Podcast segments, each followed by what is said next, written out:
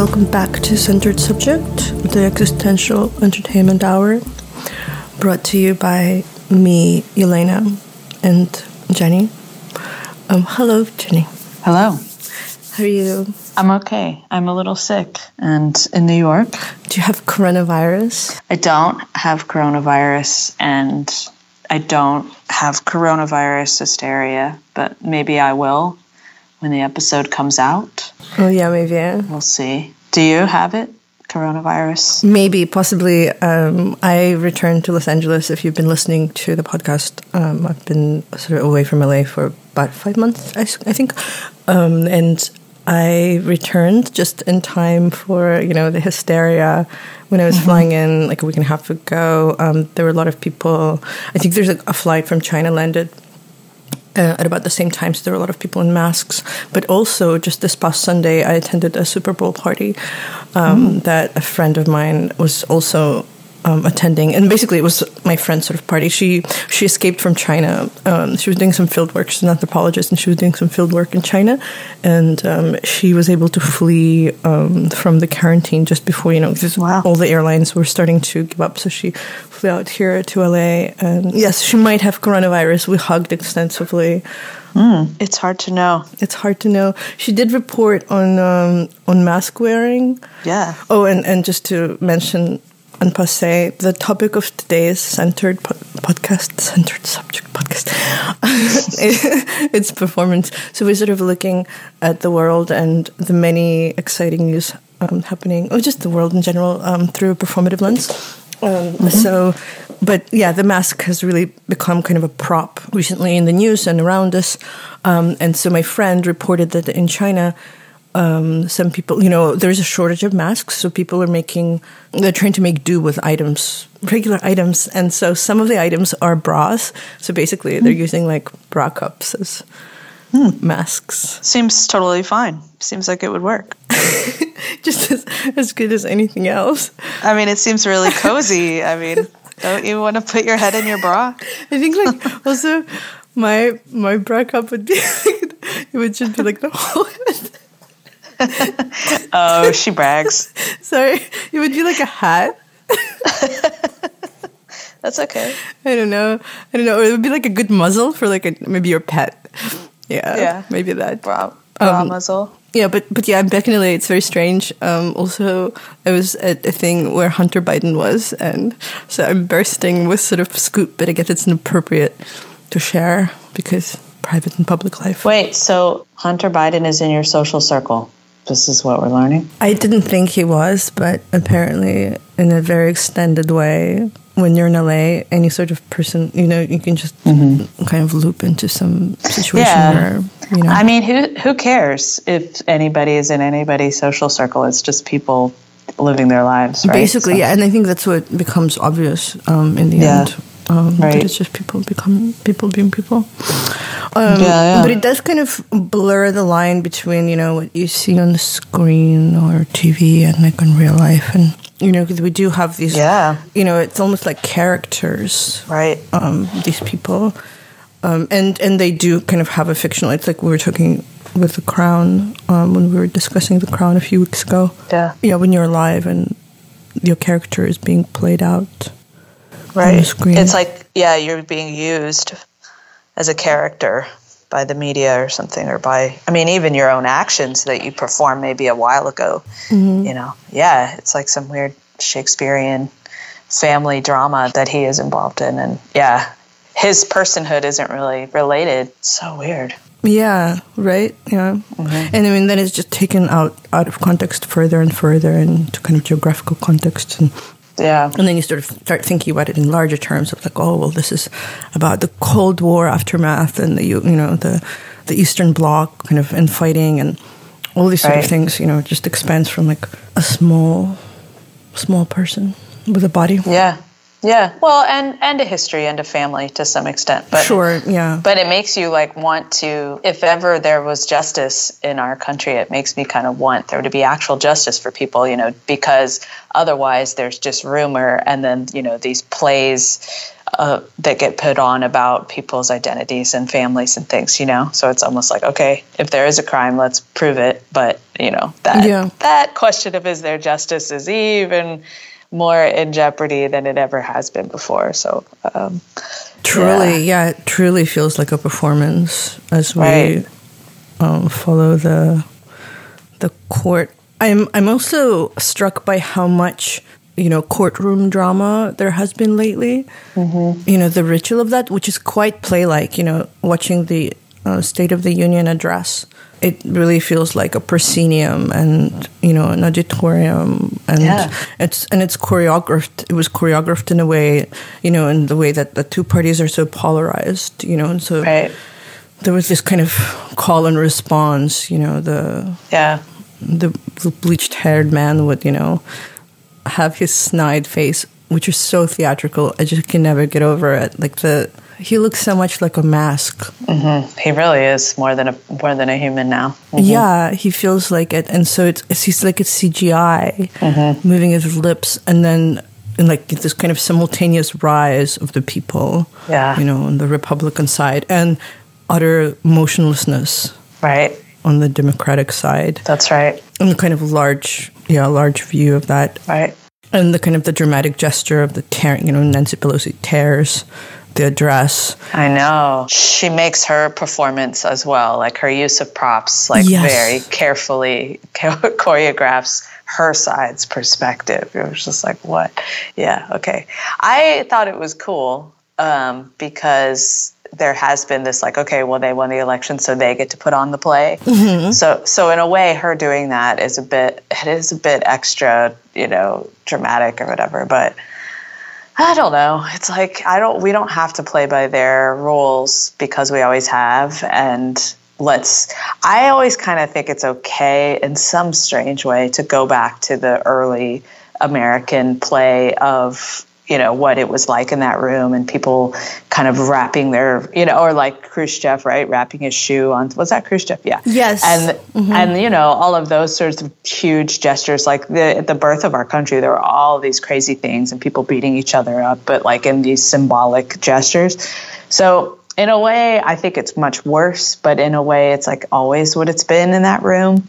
And symbolism has always been really married with whatever is happening. Yeah, oratory and politics, you know, oratory. Like, but that's what kind of performance and political action share. Yeah, and I mean, even going back to the ancient Greeks, like that, it's never been a speech. It's always been a performance. It's always been about connecting to the masses in a certain way. Yes, and people write that for you. Right. Exactly. That's funny because Brad Pitt comes to mind. I read something about, I think there was some notion of Brad Pitt becoming more relatable, and that's because of his speeches that he's been giving lately, and then the kind of curiosity of like who writes them, you know, and interesting. Playing the character, the more likable character. But yeah, I'm curious how many people worked on the State of the Union address. Right. Very curious about the editing and like language picking.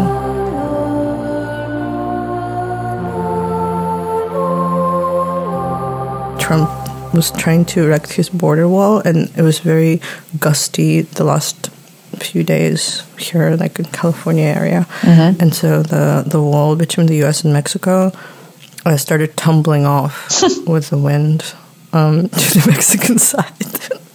Beautiful. It's really terrifying, actually. Yeah. And beautiful. Yeah, well, nature really doesn't care about it. And it shows it, but it's like this steel panels. It's really dangerous, actually. Wow. So it's you know, that's really frightening. I mean, it's on one hand it's very comical, you know, the set collapses. Yeah. But on the other hand, it's also dangerous and like a terribly frightening metaphor, you know, of like this wall like literally crushing people, which is now it like crushes people, or it aims to crush people. I don't know, not metaphorically exactly, but rather like crush their hopes. Mm-hmm. Yeah, and their personhood. Yeah. Yeah, but at the same time, it's also reminds us how nature really doesn't care about these kind of arbitrary geographical divides. Right. Which actually reminds me, I think Greece is considering developing a floating border to keep migrant flow. Wow! So they've put out a call for developing essentially like a floating wall. We should figure out a way to make it delicious to marine animals. Oh, yeah. That is my resistance suggestion. Plankton. Yeah. Yeah, we should smear it with plankton. That's right. Yeah, the desire of just to divide and subdivide. Yeah, it's strange. Each piece of land, but also goes back, a long time. Mm-hmm. And people have always kind of this very feudal feeling. It's interesting to me that the people often that are the most freaked out and wanting to divide are also the people who don't believe in climate change. Mm-hmm. Because if the hysteria of scarcity, which gets brought upon by climate change, would cause people to be more interested in separating from other people and protecting what they have. Mm-hmm.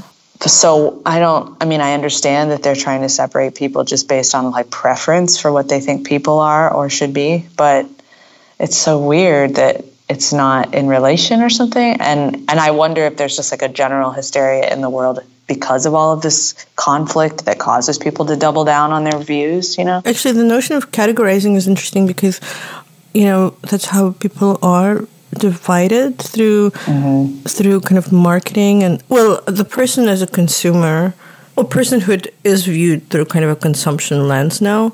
And in advertising, people are really broken down into these groups of, people who might purchase what. And it does feel like that kind of categorizing for purchase is a kind of class. Well, of course, it's class-based because who can, different people can afford different things. Yeah.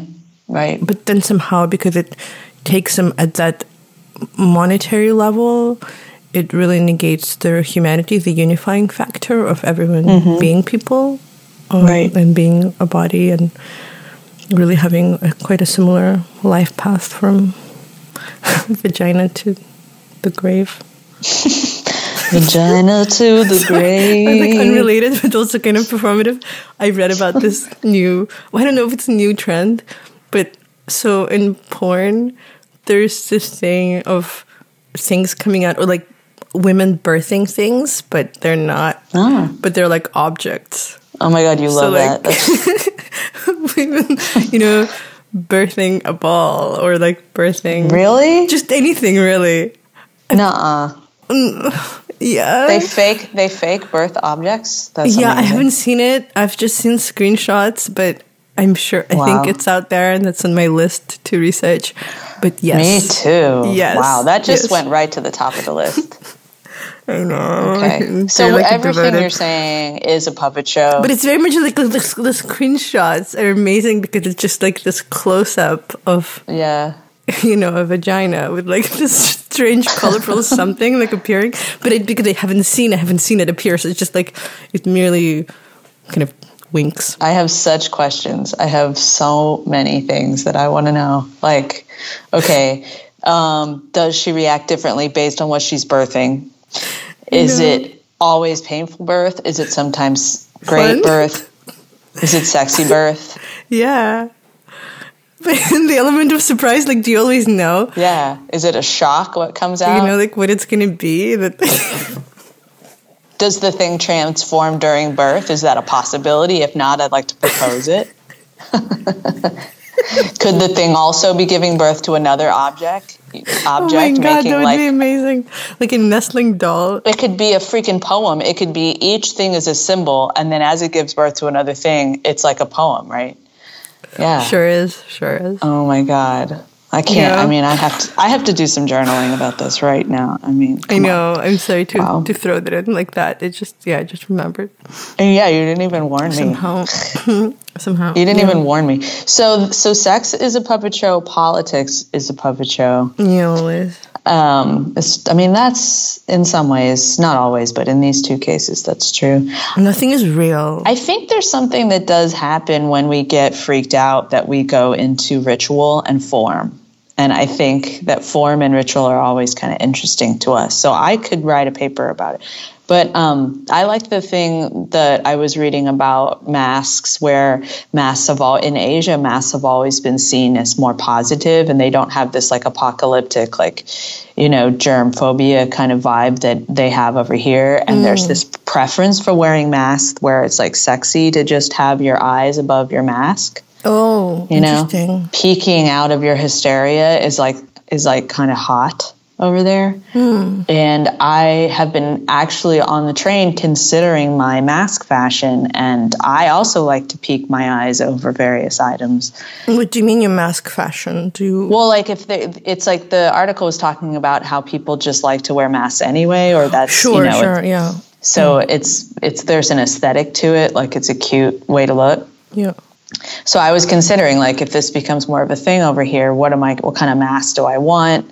You know, is it like, you know, is it a bandana? Is it like a Western look, you know, like a guy robbing a bank robber chic? Mm-hmm. Or am I going to be like more cyberpunk, you know, with like the really tight, you know, matrixy mask? I don't know. I'm just considering my options. Yeah. Yeah. I'm trying to imagine what I would do. I think I'd do like a landscape.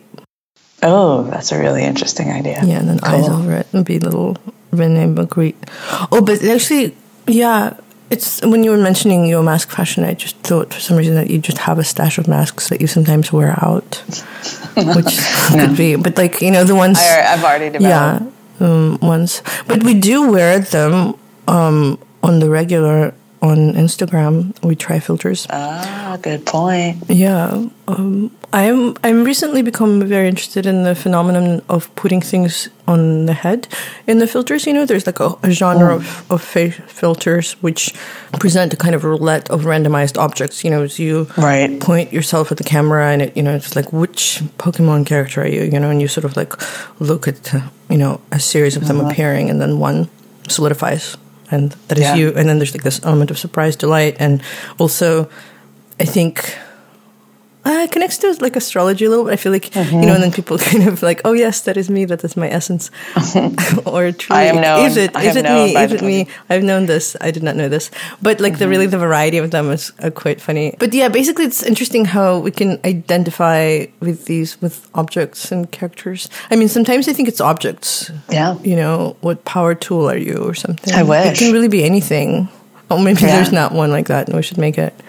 I think you should. I'll try. We're looking for things to make friends with. Yeah. I mean, there are theories. There's that thing, you know, if you see more faces, like as you walk down the street, if you have this tendency to like look at a pattern on the wall or on a tree or in leaves or whatever, you see faces more readily. Yeah, there's like a word for it. Yeah, you have this certain type of brain. And just having already been a puppet person, I was like, of course I have that, because that is just what this is. Yeah. But I wonder if more people, if that sort of thinking is developing more among people with the like oversaturation of media and the character, you know, how much people are just, they're not really being themselves and living life. They're passively, you know, engaging in... experiencing visually, yeah. In stories, you know? Yeah. So I wonder if we're overdeveloping that part of our brains where we're... over-identifying.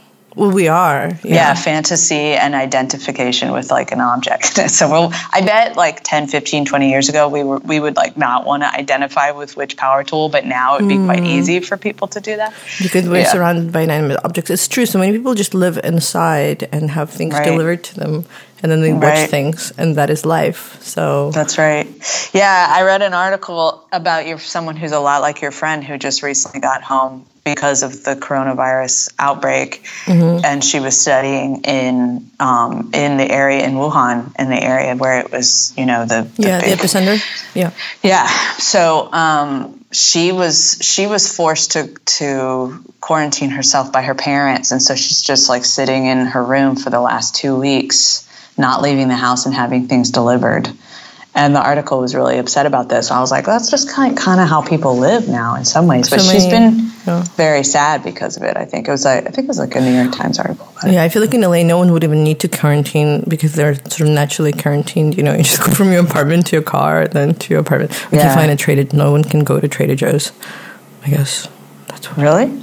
No, I'm just saying if it was a quarantine, like basically... You know, I think the only thing that would change my... Oh, I see. I'm just trying to... I mean, no, I do go. Okay. I do go out. I do meet people sometimes. It's true. You know how nice it is to like go and... So in terms of just what real performance is, I have this thing because I live in New York where it's like I have to go see performances often.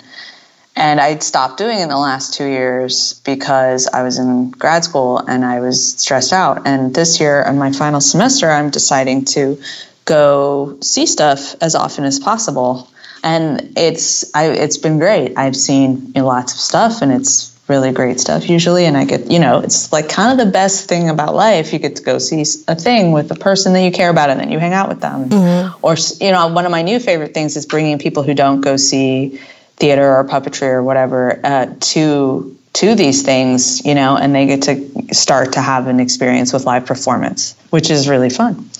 But recently I've been thinking about the thing where people also like to just cancel plans. There's like I forget who said, it's like a John Mulaney joke where it's like the most pleasurable thing you can do in the world is like make plans and then cancel them. And then it's like, there's a joy, and then there was like an app that was going to come out. Obligation. And then you're like, oh. Yeah, I think the app was called Cancel, and then so it has nothing to do with political canceling, but it's like you option to cancel plans, and then the other person, if they say yes, then your plan is canceled, and you both get to not feel guilty about it. But if only one person cancels and the other one doesn't, then you're in trouble. You get punished. But there has been that experience I've had. I think you and I have done this where we'll be like, oh, we are not doing that. And we're like, yeah, it's perfectly fine, Anyway, so if we're talking about performance, I just have to mention that element of it, that it's like in the modern world, it's like even going out for a show or whatever has become this thing of like people don't want to leave their houses. They do just want to sit in their personal quarantine and not do anything. And we love that. And yeah, I've always loved it because I'm kind of introverted, but I don't like it that much. No. Yeah. I like a social and walkabout environment. Walkabout, yeah. Yeah, my way of getting more walking time. Well, I do live in a neighborhood where I can walk around in LA in Highland Park, but basically what I've been doing when I need to take a car somewhere, I just try to park it somewhere far from the place so I get to have a small walk.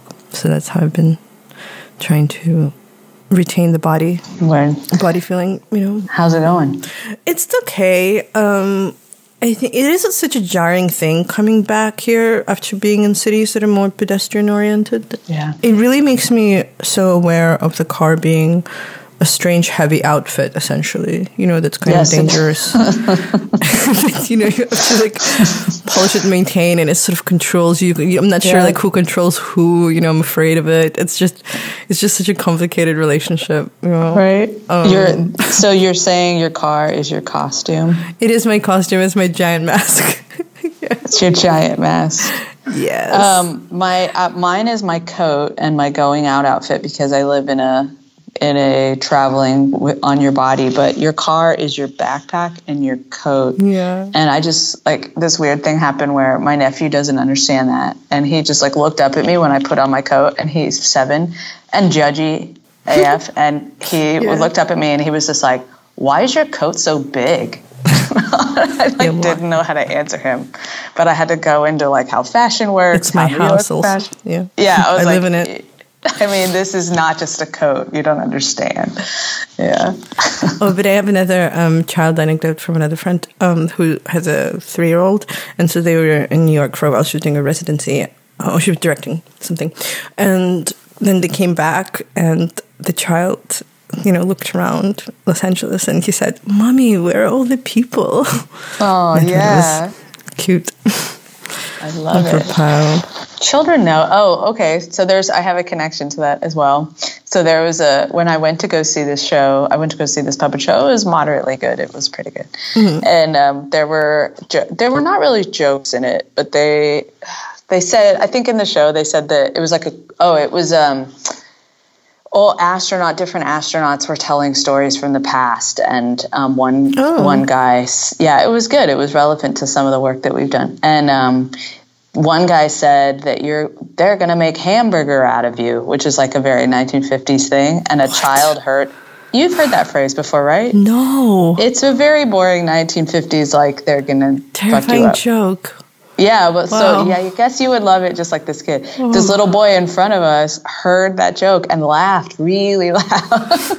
And it was delightful because it was that is weird. and I forgot. Like, he gets to appreciate every idiom, like, again, and maybe we should bring it back. So it was a good one. So there's, I don't know, there's something about, like, children just enjoying things on the performance level at all times, or on the meaning, not meaning level, and I think they're right. Well, kind of immediacy also. They're present in the moment, and they're aware of the thing, like the thing itself, and not its peripheral context and meaning. Yeah, they're not weighed down as much. Additions and context and historical. Yeah, that's true. Maybe we'll be childlike. They're a good but a horrible audience. Yeah, they're a cruel audience if you're not doing it right. I saw a really nice performance the other day. I went to see Simone Forti, who is she's known. I think she's most well known as a dancer, and she's been active since the 60s. And she lives here in LA. I think she's now in her late 80s. Mm-hmm. And so this was a concert at Red Cat that some friends of mine were participating in. Julia Holter, who's actually a guest in the past episode, and Tashi Wada and Corey Fogo. Anyway, but it was just it was a really lovely thing to watch. To watch someone who had a performance career. I think she now has maybe Parkinson's. She's shaking, but she's integrated. So this was kind of a sound focused work, and she was making these. She was utilizing like household objects to make sounds. One was kind of blowing through this, which seemed like a curved shower. That the snake thing that holds up the shower, the pipe. So she was blowing through it, and she was shaking a little bit, but like that was also kind of connecting to the sound. And then there was another one where this was an older piece, but it was a score that was tracing. It was referring to the fact how the faces of people that we're falling in love with become very beautiful. So she traced some profiles. It was a drawing, and then she kind of retraced. There's a contact mic involved, and so she, on live video, she sort of retraces shakingly this profile. But I think the profiles are from like the 60s. That's nice. And so it's making a sound, and it's following the profile, of this, I imagine, past love. And then the vacuum cleaner appeared at one point and made a lot of sound. That was really cool. Yeah, wow. Anyway, it was just really nice to watch someone who's had such a long performance career, and I'm always struck by that, by performances from that kind of era, the 60s and 70s, how they were not meant to amuse necessarily, but it's more contemplative, and it's more process-based. Right. You're kind of just witnessing things in the world, maybe modifying their use a little bit, but just remaining sort of yourself with these objects. It reminds me of that thing that I think is why I go see performances. And I think like challenging theater or really weird theater or something where like at the very beginning you are yourself and you're like, I'm usually like harried from coming somewhere else or excited because I'm with my friend. And there's this settling down that happens hopefully through the performance and the curiosity at the very beginning, like with any performance really, where you kind of settle down and then you're just watching this thing and you're so present in the moment of watching whatever is happening. And then you trust or you don't trust the performers, or you're curious and then later you're not curious. But there's this process of kind of just riding with them throughout whatever's going on. And then you're with this big group of people.